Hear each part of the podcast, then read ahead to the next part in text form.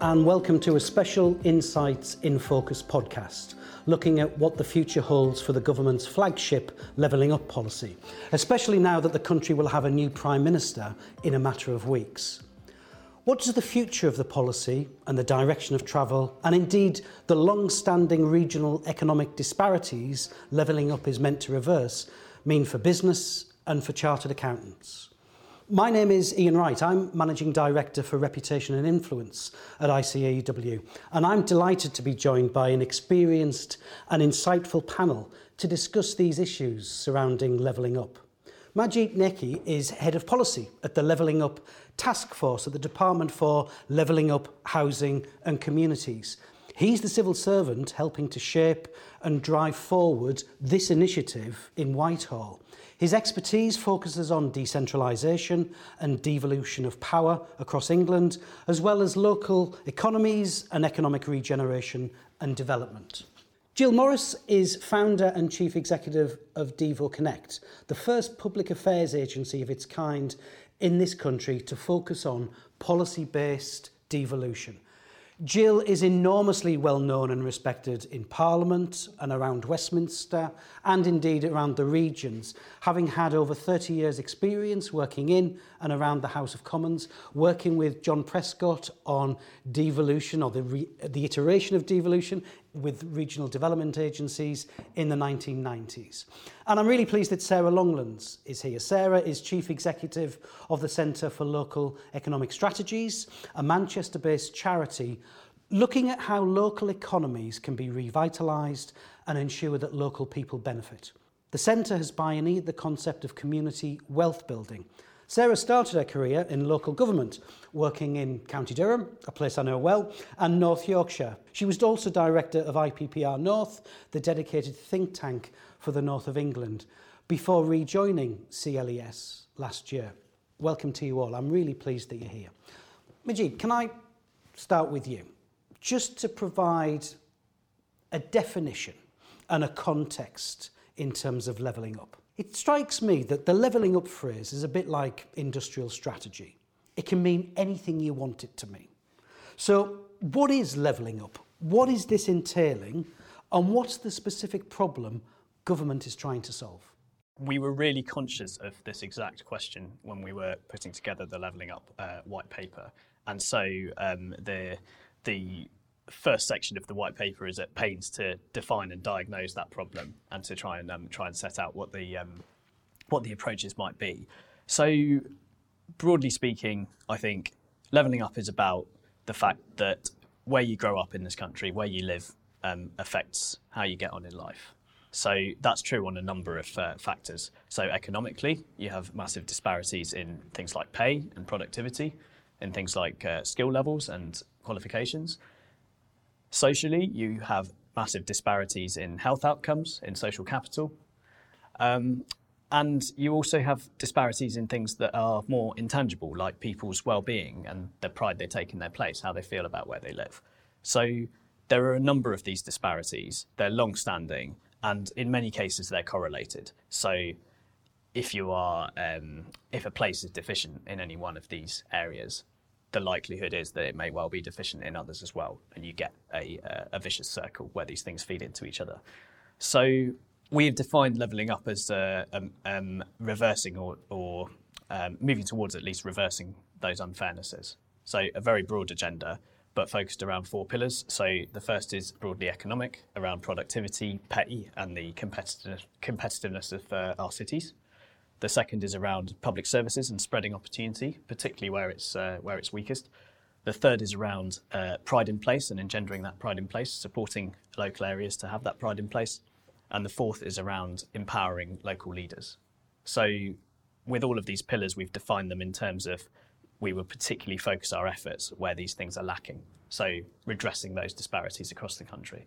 So it is a it is an incredibly broad and incredibly ambitious agenda. But I think what we've done in the white paper is to set out actually how all these factors come into play and how all these factors are interlinked. And in order to address these spatial disparities, you really need to take a holistic view of policy and look at how it actually interacts in places.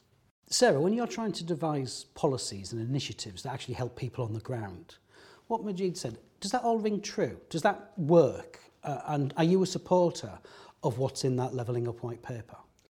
I think one of the things that, that we really liked about the Levelling Up white paper was the fact that it acknowledges that we have a problem in this country, that, that prosperity is too focused on, on particular areas and particular geographies, that we need to do more to, to really spread the benefits of that wealth to, to more people.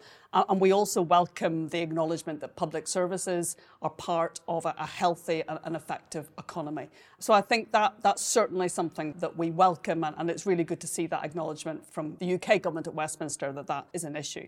I think the, the challenge is in how you start to deliver it and on how you actually start to make good on some of the, the very bold promises within this document, and how you do that with an effective system of devolution and an effective system of, of local government. And we know that, that local government is under huge pressure at the minute because of the, the cost of living crisis and because of the, the constraints in terms of funding that we've seen over the last 10 years as a result of austerity. Uh, and it's how do you actually start to, you, you, can't, you can't level up from the centre. You need to work with partners on the ground, local government, um, the, the public sector more broadly, but also with, with the private sector. And that part of the, the levelling up question has not yet been answered. And Jill, I would, I'd like you to touch upon what Sarah's just been mentioning there and really get real. You know, so levelling up might be well known in the corridors of Westminster and Whitehall, but you're having to deal with clients, with stakeholders. Is it understood? Is it meaningful? Or are you spending time going, actually, this is what it means? If, you know, you could have a client thinking about investment, job creation. Do they not understand? Is levelling up not cutting through? I think it is cutting through, but I think the problem with it is that people don't understand what levelling up means. And it's, it's interesting to hear both of you because, yeah, I agree with you. I think we, I think we all know what we think it is. And people I talk to say, well, does it mean this? Yeah. Will it deliver that? Um, and I think the problem with this paper is that it's absolutely got a lot of good stuff in it. I'm really pleased. that it's there, um, certainly from a Conservative government, um, because we know it's needed. What I know is across the north and across the country, people feel left behind. So therefore, there's a big appetite for people and mayors and, pe- and political and business leaders who want that levelling up to happen and they have their own de- definition of what that might be. So they're setting the agenda. People like Andy Burnham will say, right, well, I know what we need. The UK 2070 Commission, uh, you know, the inter and intra-regional disparities. We know that we wouldn't have levelling up and we wouldn't, you know, post-Brexit, you know, the left behind or the feeling that people were not being listened to um, and was um, amplified so well, I think, during the pandemic, that people wanted a voice. So I think they know that levelling up is about voice and representation. And it did a lot of good, I think, for certainly for, um, Andy Burnham, for people to say, you know, I'm speaking for you. And that's ultimately why it's a good thing, because you will get that voice and the collaboration. So I think I think it's a point of definition is a problem to say I've heard it, Sarah, you'll have heard it millions of times over the last I don't know, it's not that long since it's come out, but you know, the um, the last few months, the you know, well, what, well, what is it? Well, what does it do? You know, does it mean this? Does it mean that? And then there's a big discussion about what it is. So I think people like uh, the mayors and uh, political leaders have to go go back to the centre and say this is what it means for us. And I think you know, what Michael Gove, your former boss, would have been saying. The reason we went for trailblazer status in Greater Manchester and the West Midlands is because it's sort of working, or the potential for levelling up to work could work there, and it's a tick before the election. Let's, uh, let's roll back a bit. Let's talk about the scale of the problem. Majid, I think you mentioned the phrase, you know, it's broad and ambitious. And let's not pretend this started as a result of Brexit as a result of the pandemic. This has been going on for an awfully long time.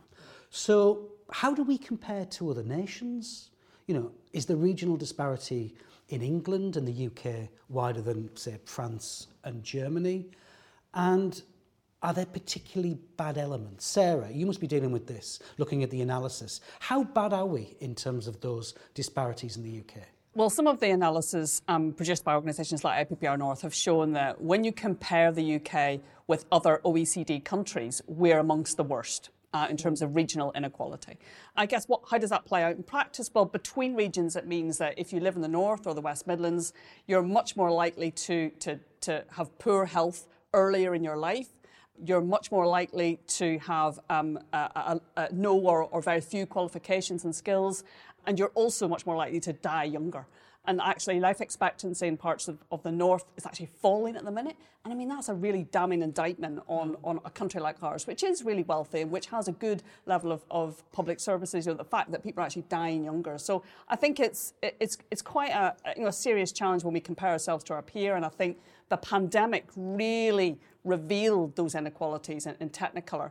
Um, the fact that if you were growing up in a, in a deprived area, if you were um, on, on a lower income than, than, your, than other people living in your area, much more likely to contract and, and die from, from uh, COVID-19. So I think COVID-19 was a real kind of was really revelatory in showing that our economic model and the way that we tried to level up hasn't been working well to date. Jill, can I push you on the problems and the differences between, say, inter regional inequalities and intra. I mean, let's put it crudely. Is levelling up just about London and the southeast against the rest of the country? Or is it, you know, take the northeast, you know, Newcastle as opposed to, say, Middlesbrough? Uh, Manchester that you know very well is it Manchester versus Rochdale and Oldham is that that what is the nature of inequality and disparities there yeah i mean they are there and i think one of the things that has worked against is this idea that there's a north and a south divide. And I think one of the things that's moved on from the decades old debate about uh, people being poor or rich or life chances, and which has been recurrent, um, and it's been taken many many forms that we all know to, know to do, whether it's um, big society, localism, levelling up, whatever. Yeah, it is about, it's not, I think one of the big things, even in London, you can live even across the street or a couple of yards away, and there'll be pockets of disparities. And I think one of the things that UK 2070 uh, Commission really highlighted was it's not about north-south, and the rhetoric has changed. I think Andy doesn't go on as much as he used to do in Manchester about we want what London's got because maybe we don't want what London's got because it's not the same geography. In the northeast, the reason probably devolution hasn't worked or hasn't been uh, you know, as successful is because of geography and politics, and it doesn't quite work because people have a regional identity or a, a, feeling that they're not part of this geography, or they have a there's a distinct problem. Uh, you know, in your old constituency and the current, um, I'm trying to get a northeast all-party parliamentary group to really voice um, in Parliament that there are they're being left behind on HS2 East and uh, obviously one of the poorer areas across the north. I've got to say, reading, and I have read this several times, the first half, the analysis of the problem, is is genuinely interesting and insightful. It's, it's really good to read. But could you just like sort of summarize what we've been talking about? You know, as I said, this is not a five-year thing. This is not a 10-year thing. We've had decline, you know, in blunt terms, from the north to the rest of the country for the best part of a century. So this can't be overturned quickly. Could you just summarise what, what the white paper says in respect of the scale of the problem? Yes. So the breadth of the problem we've already touched on the fact that it's economic, it's social, yeah. it's educational, it's health.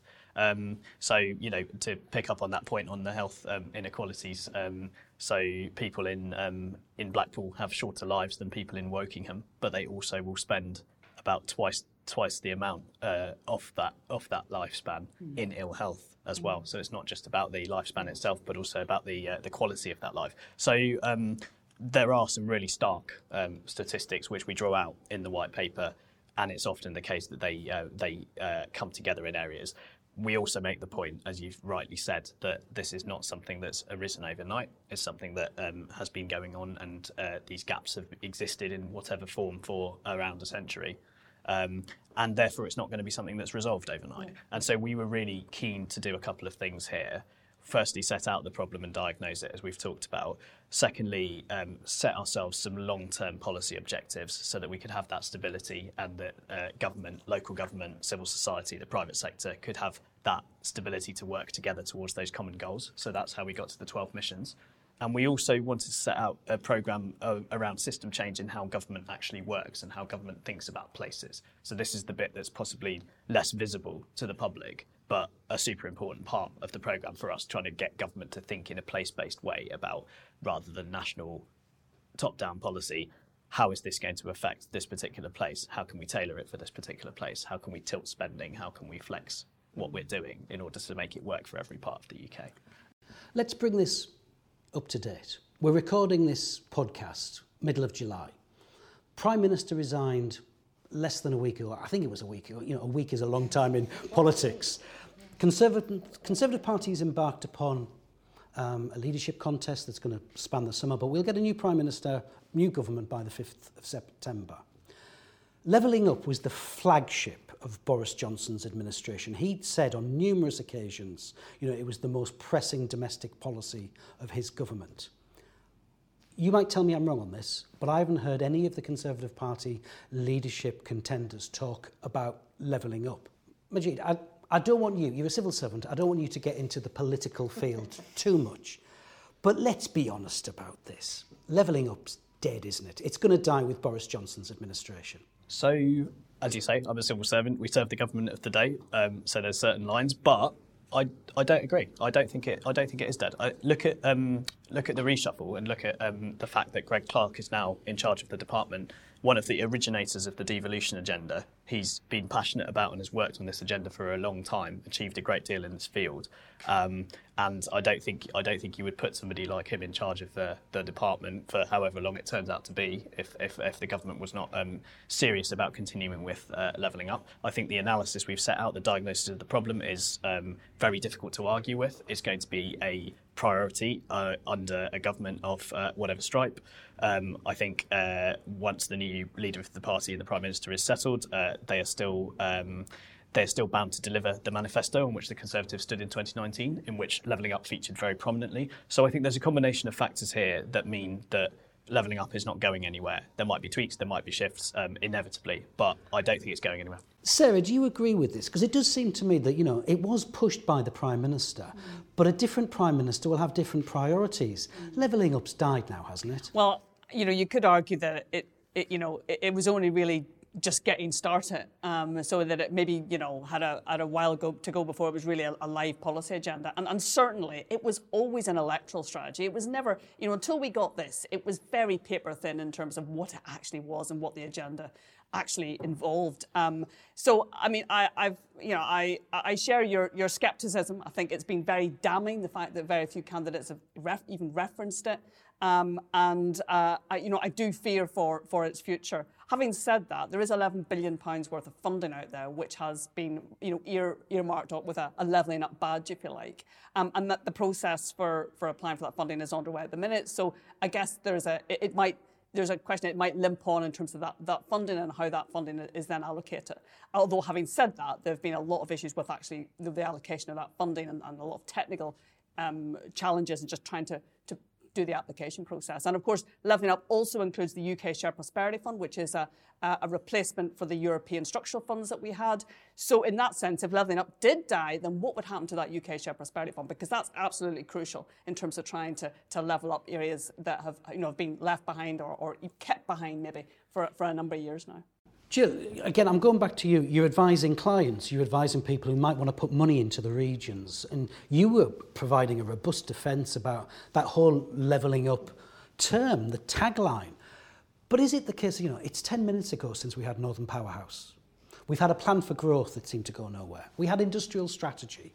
Levelling up is just going to be consigned to the dustbin of policy agendas, isn't it? Do you think it's dead along with the, the current administration? No, because I think if we, the term levelling up might die, but the actual principle of what needs to be done won't. And it's been, as I say, it's been called other things. Boris promised an awful lot um, for good reason, i.e., he's got an 80 seat majority, had to deliver. We're in very difficult times. I think the problem hasn't gone away. It's a little rose by any other name, really. Levelling up, as we discussed earlier, needs to be done. Um, it hasn't been done. We have a piece of legislation that is on that. How we, what I'm saying to clients is use this window of opportunity at the moment to influence and shape what good levelling up would look like. Whatever it is, it needs to be done because we know the regional disparities are there. We know the health inequalities are there. It needs to be done. And any government, and why not? It's a vote winner, literally. We know it's a vote winner because Ben Houchen up in Tees Valley is saying, look, I've got this, I've got that. You know, the, people are feeling a bit more prosperous. Just, I mean, I think on that, I mean, we, have talked a lot about the kind of regional disparities and the, and the social uh, and um, health inequalities and everything. But I think it's also a, a really important point for, for your members too in terms of this regional inequality isn't just bad from a social justice point of view, it's bad from in terms of a place to do business. Yeah, yeah. Because if you're, you know, if, if your members are, are, are working with businesses who aren't able to get the people who have the skills, who have the education, who have the qualifications, who have got the opportunities, um, who've got, you know, the, the right, you've got a decent level of health, um, uh, if they haven't got access to, to transport for, to markets and to, to education and, and uh, university, then that is not just a, a, social problem, it's a really deep economic problem that will set places back for, for, for years to come. Majid, I'm going to come to you. This is a, this is a problem that has really plagued government for decades. And it's not necessarily about levelling up. It's not even necessarily about regional policy. You know, as we've established, this is meant to turn around decades of variable economic performance around the country long-standing economic challenges. Actually, it's not even economic challenges. We've heard of, about health outcomes yeah. and social and cultural issues. To do that properly and successfully, you need a policy initiative that lasts 30 years. I think you said, Majid, you know, long-term policies. But that's not going to happen, is it? You know, we've seen about how fast government changes policy, government provides new initiatives. Businesses want certainty continuity. Can I plan and invest over a 10 or 20 year period? But governments are thinking short term. Can I win the next general election? Can I win the next battle in terms of the media 24 hour cycle? That misalignment between what business needs, the business cycle, and what politicians need, the political and parliamentary cycle, you're not going to reconcile that, are you? So, by its nature, the policy fails. How do we address that? So I think you're right to identify that as a long-standing issue. People are working on different timescales in terms of politics, in terms of investment. Mm. That is absolutely fair. I think one of the refreshing things about the Levelling Up white paper is that we acknowledged pretty head on some of the mistakes of the past, including the recent past. And chief among those was the kind of chopping and changing of policy. Um, so both in terms of the kinds of institutional framework that you have for delivering local growth, which, as we know, has uh, undergone a number of changes in recent in recent years, um, but also just in terms of the, as you've said, the the the um, the banner under which policy is kind of uh, brought together. So we acknowledge that, and we have done it. We're doing a couple of things to make sure that that doesn't happen. So. The first is around the 12 missions. We've set tw- deliberately set a 2030 time horizon for those that takes us beyond the uh, beyond the next election, beyond the next spending review, and so departments and uh, governments is going to have to take a, a, little bit of a leap of faith there and say, actually, if we want to hit these missions by 2030, we're going to have to look beyond the immediate the immediate cycle. So that's that. In the levelling up and regeneration bill, we are placing um, the government under a statutory obligation to report on progress annually against those 12 missions. That um, you know, as, you know, subject to whatever happens with the passage of that legislation in Parliament, once that becomes law, that is then the law. A future government would have to adhere to it or repeal it. So that is then on the books, that is then the law. Mm. There will be an expectation in Parliament amongst the public, um, amongst organisations like, like, like Sarah's, um, like yours, that that that progress update will be there, and if it isn't, people will want to know why. And if there isn't sufficient progress in there, people will challenge that and they'll scrutinise that, and that's right. And then the other thing I think um, that this paper does, and what we're trying to do, is it's not just about the policy themes, and you know we need to improve transport. We've talked about tilting R and D funding out of um, out of London and the southeast. All of that stuff that we've put in there. It's also about the systems and the processes and the institutions that you have. So, for example, we've set out a long-term commitment to um, simplifying the funding landscape because there's far too many there's far too many different pots. It's absolutely maddening to local authorities. Um, our previous Secretary of State was incredibly strong on this. we're going to be setting out a more detailed plan on how we're going to simplify that landscape. So that's a kind of that's a process change. That's an institutional change that will endure. You have devolution mission for every place that wants one to have a devolution deal by 2030, mm. and we can argue about you know framework versus deal. Um, type of uh, type of approaches, or you know whether the framework in there goes far enough, and all the rest of it. But the point remains that we will be setting up and supporting areas to set up new institutions, which are then obviously they have their own political cycles, but they are beyond the Whitehall, the Westminster political cycle. So I think some of the institutional and systems reforms, as Andy Haldane's referred to them, are incredibly important in giving this agenda um, longevity. So missions, legislative um, requirement to report annually, and the systems change I think it remains an issue, it remains a risk, but we've acknowledged it, we've addressed it head on, and we've tried to make sure that it doesn't happen to this agenda.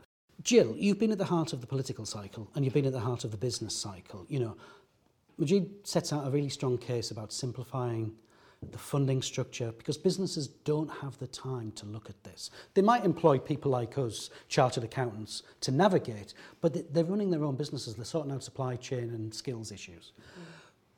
Despite what's been said, a minister will still want to say, I want to announce something tomorrow mm-hmm. to get on the Today programme and look like I'm doing something. Mm-hmm. You're not going to get that away. How do you deal with this?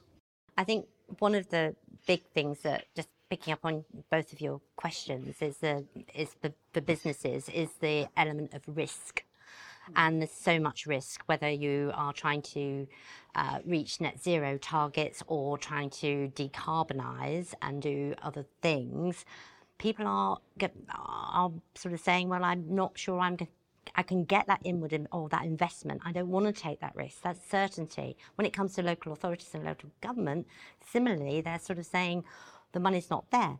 It's a mess. I agree with you, absolutely. It's complex. You talked about the Shared Prosperity Fund. We know the money hasn't necessarily gone to the right places. And then we go back to that electoral sort of view, your short term uh, jam today, which I can see whether it's the integrated rail plan or where the pots of money are going, it's political. And whilst the principle is good, it's a, a minefield for if you're running a business people need uh, your members and others to be advising them and saying, yeah, you can take the risk. But at the same time, if you can't build a business because you can't get from A to B because your transport connections are absolutely terrible, we need that investment and certainty. We need growth. We need investment in skills. The metro mayors need powers, real powers, and they within that they need to be given accountability and I think that's what's missing in here. We need, uh, you know, let them get on with it. That's the point. I think, uh, you know, is they have power. They have a mandate. They need they need the investment. Let them get on with it and level up. I think, Jill, you've you've got to the heart of it, and we're really getting into to the meat of the issue now. Sarah, you've mentioned 11 billion pounds of funding, shared prosperity fund, but regardless whether this policy survives or not, there is an urgent need. Mm to address these long-standing imbalances. Jill started to mention stuff, you know, I can't do business unless I can travel. Now, it could be a road, it could be a rail network. Why can't I get from point A to point B? Why can't I have the skills that I need for my businesses to thrive? Cut to the chase, move away from the policy. Sarah, what do you think really needs to be done to level up properly and successfully? Well, I think what we need is a, a, shift in, in our economic model. We need wealth to work harder for people and places. We need wealth to actually connect to people's lives because all of us will know of places in the UK uh, and beyond where you've got investment coming in, you've got new wealth being developed, and yet that doesn't touch the sides in terms of the issues and challenges that that place faces. Why is that happening? And it's happening because people don't feel part of that, that project. They don't have the skills to connect. They don't have the, the ownership of, of the assets and, and, the, um, and the services that, that they're trying to, to, to be part of. Um, and I think there's a fundamental need to, to re-examine that. And I think the, the, you know, coming back to that question previously, how you get that longevity is by devolution, as, as Jill was saying, um, to, to the combined uh, authorities, but also to local authorities, because Westminster can't level up. You can't level up from Westminster. You've no. got to you've got to give permission, you've got to give resources and powers to local authorities, to combined authorities, um, to the to the devolved governments in, in Wales, Scotland, and Northern Ireland, because they know their context best and, and they know how to, to level up for, for, for their own communities. And you've got to trust them to, to get on with the job. And and, stop trying to micromanage it, you know, from Whitehall. You've all mentioned structure, institutions, you've mentioned personnel.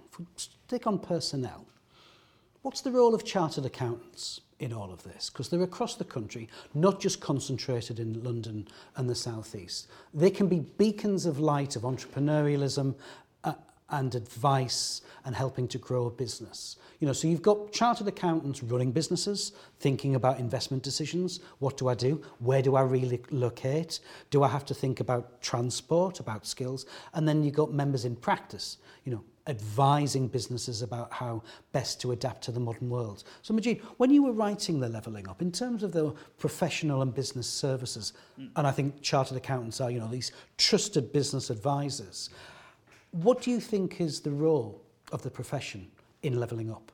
It's a really good question. Um, I think um, one of the differences uh, between levelling up and perhaps industrial strategy, as you alluded to earlier, is that um, while that was very much a, a sector-based approach, this is very much a place-based approach. So looking at how all those all those different capitals, social, financial, um, physical, um, human, and how those can come together in a place in order to make that place fire on all cylinders. So having said that, though, I think given the breadth, uh, the spread of um, um, the profession across the country um, and the variety of the work that they do, uh, your members, I think they absolutely have a lot to offer in that national debate and the, at the national level, the insights that you can draw on um, around how business is feeling, where the, where the, where the barriers are to investment, um, is invaluable in trying to inform government policy. And I know that um, the ICAEW does does a, a lot of that and does a great job at that. I think probably for individual um, members and individual businesses, the key thing will be at the place level. It will be about engaging with local leaders, as many of them will already be doing, and being able to form those uh, those partnerships to um, work together on things like skills, work together on things like regeneration. Um, I think that that is going to be the uh, the kind of uh, focal point. And as I say, the spread of members and the spread of the work that they do across the country stands um, stands you guys in really good stead to do that. So, would chartered accountants be on your radar? You were talking about you know disengagement with the economy, but people, communities owning and feeling part of it. Where does chartered accountancy fit into that?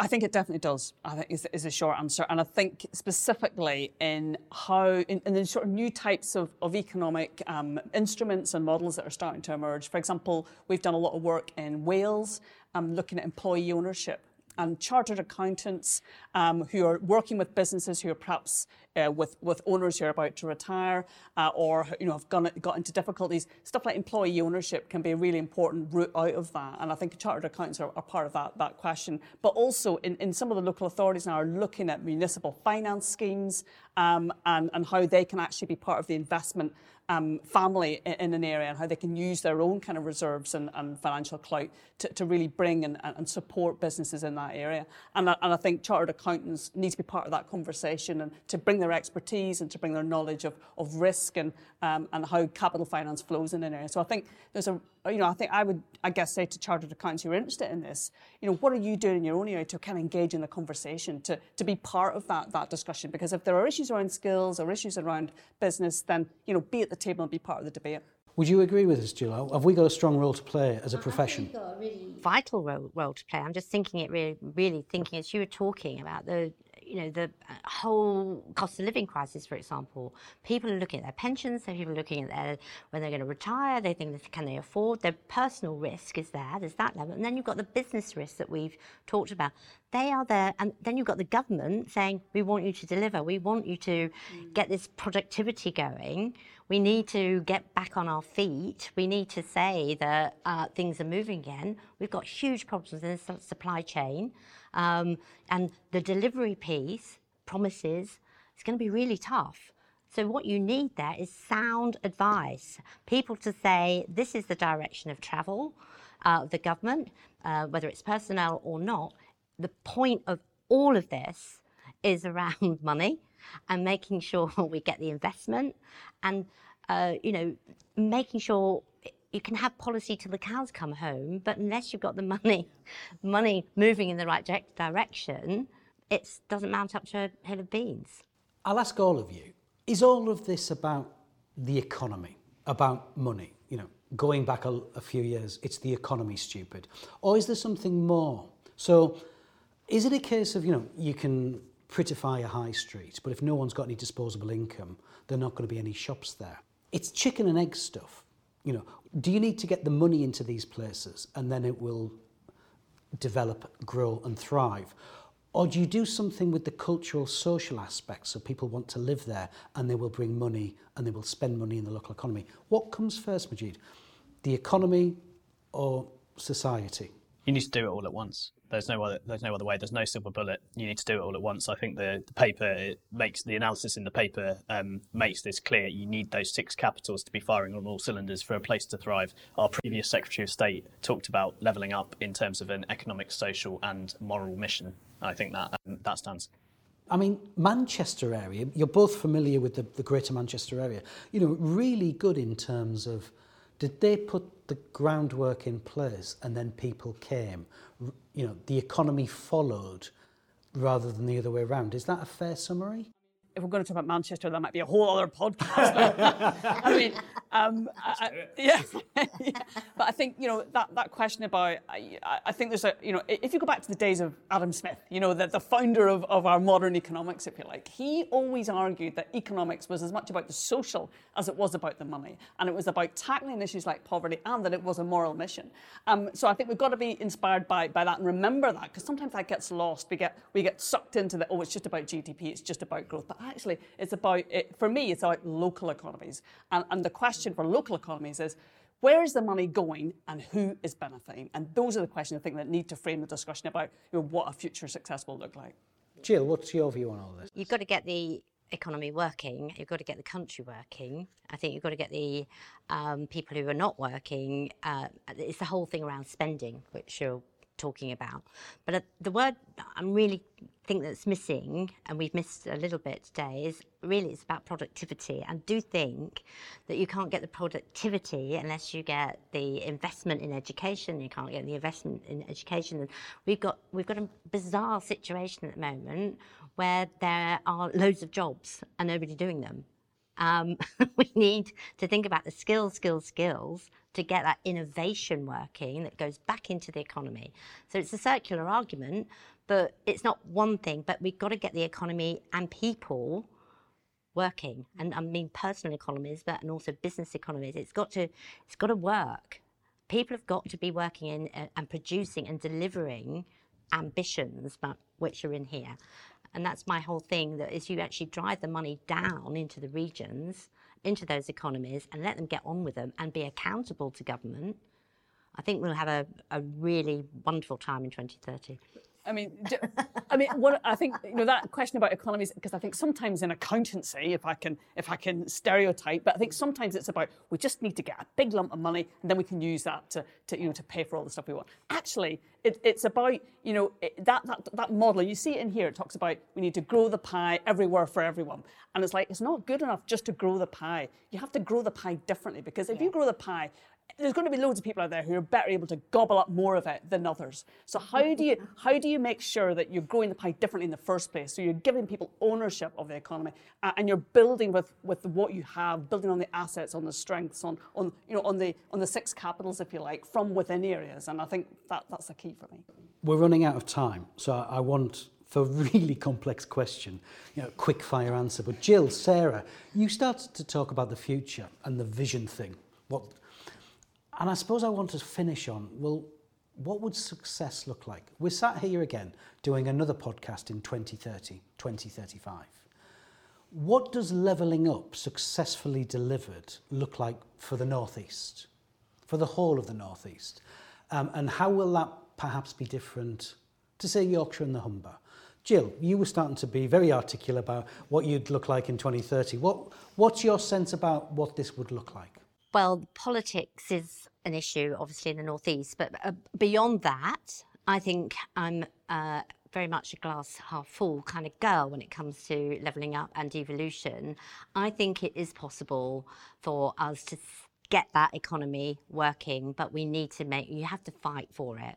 You need a rationalisation of the pots. You need to make it simple. You need to get the inward investment. You need to get the infrastructure. You need to get the jobs and the skills, and you get the economy working. That is potentially the first stop. But equally, We don't know, but the government have got to get behind it. We cannot have, which we have had over the last few decades, or it depends who's in power. So, you know, Theresa May wasn't so keen on this, this wasn't priority. Levelling up, which is going back right to the first question, is essential.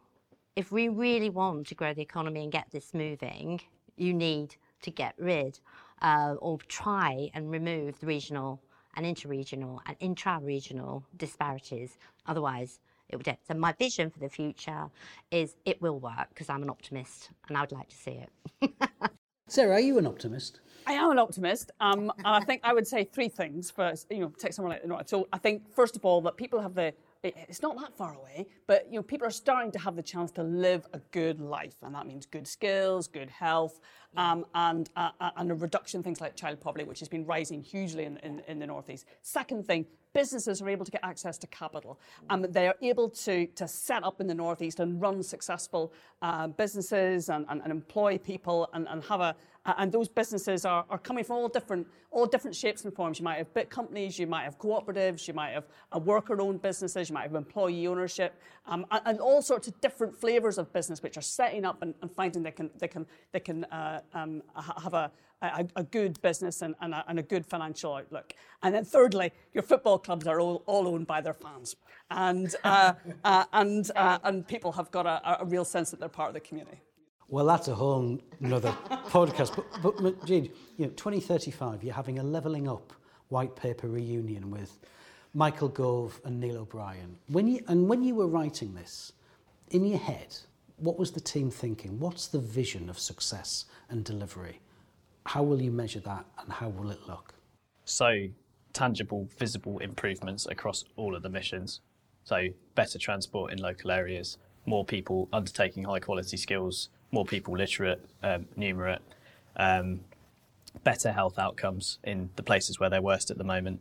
So all all of that, the fundamentals, but topped off, I think, with strong, empowered local leaders and institutions who've got the uh, the powers and the funding that they need to make these things real in local areas and to partner with government to do that. I think we could go on for a lot longer, but we've run out of time. That's it for today. Can I just say many thanks to? What it was a really interesting and engaging conversation. So let me thank our guests, Majid, Sarah, and Jill. And thanks to you, the audience, for listening to this special episode. If you've enjoyed it, remember to rate, review, and share. And of course, subscribe to ICAEW Insights wherever you get your podcasts. Thank you very much.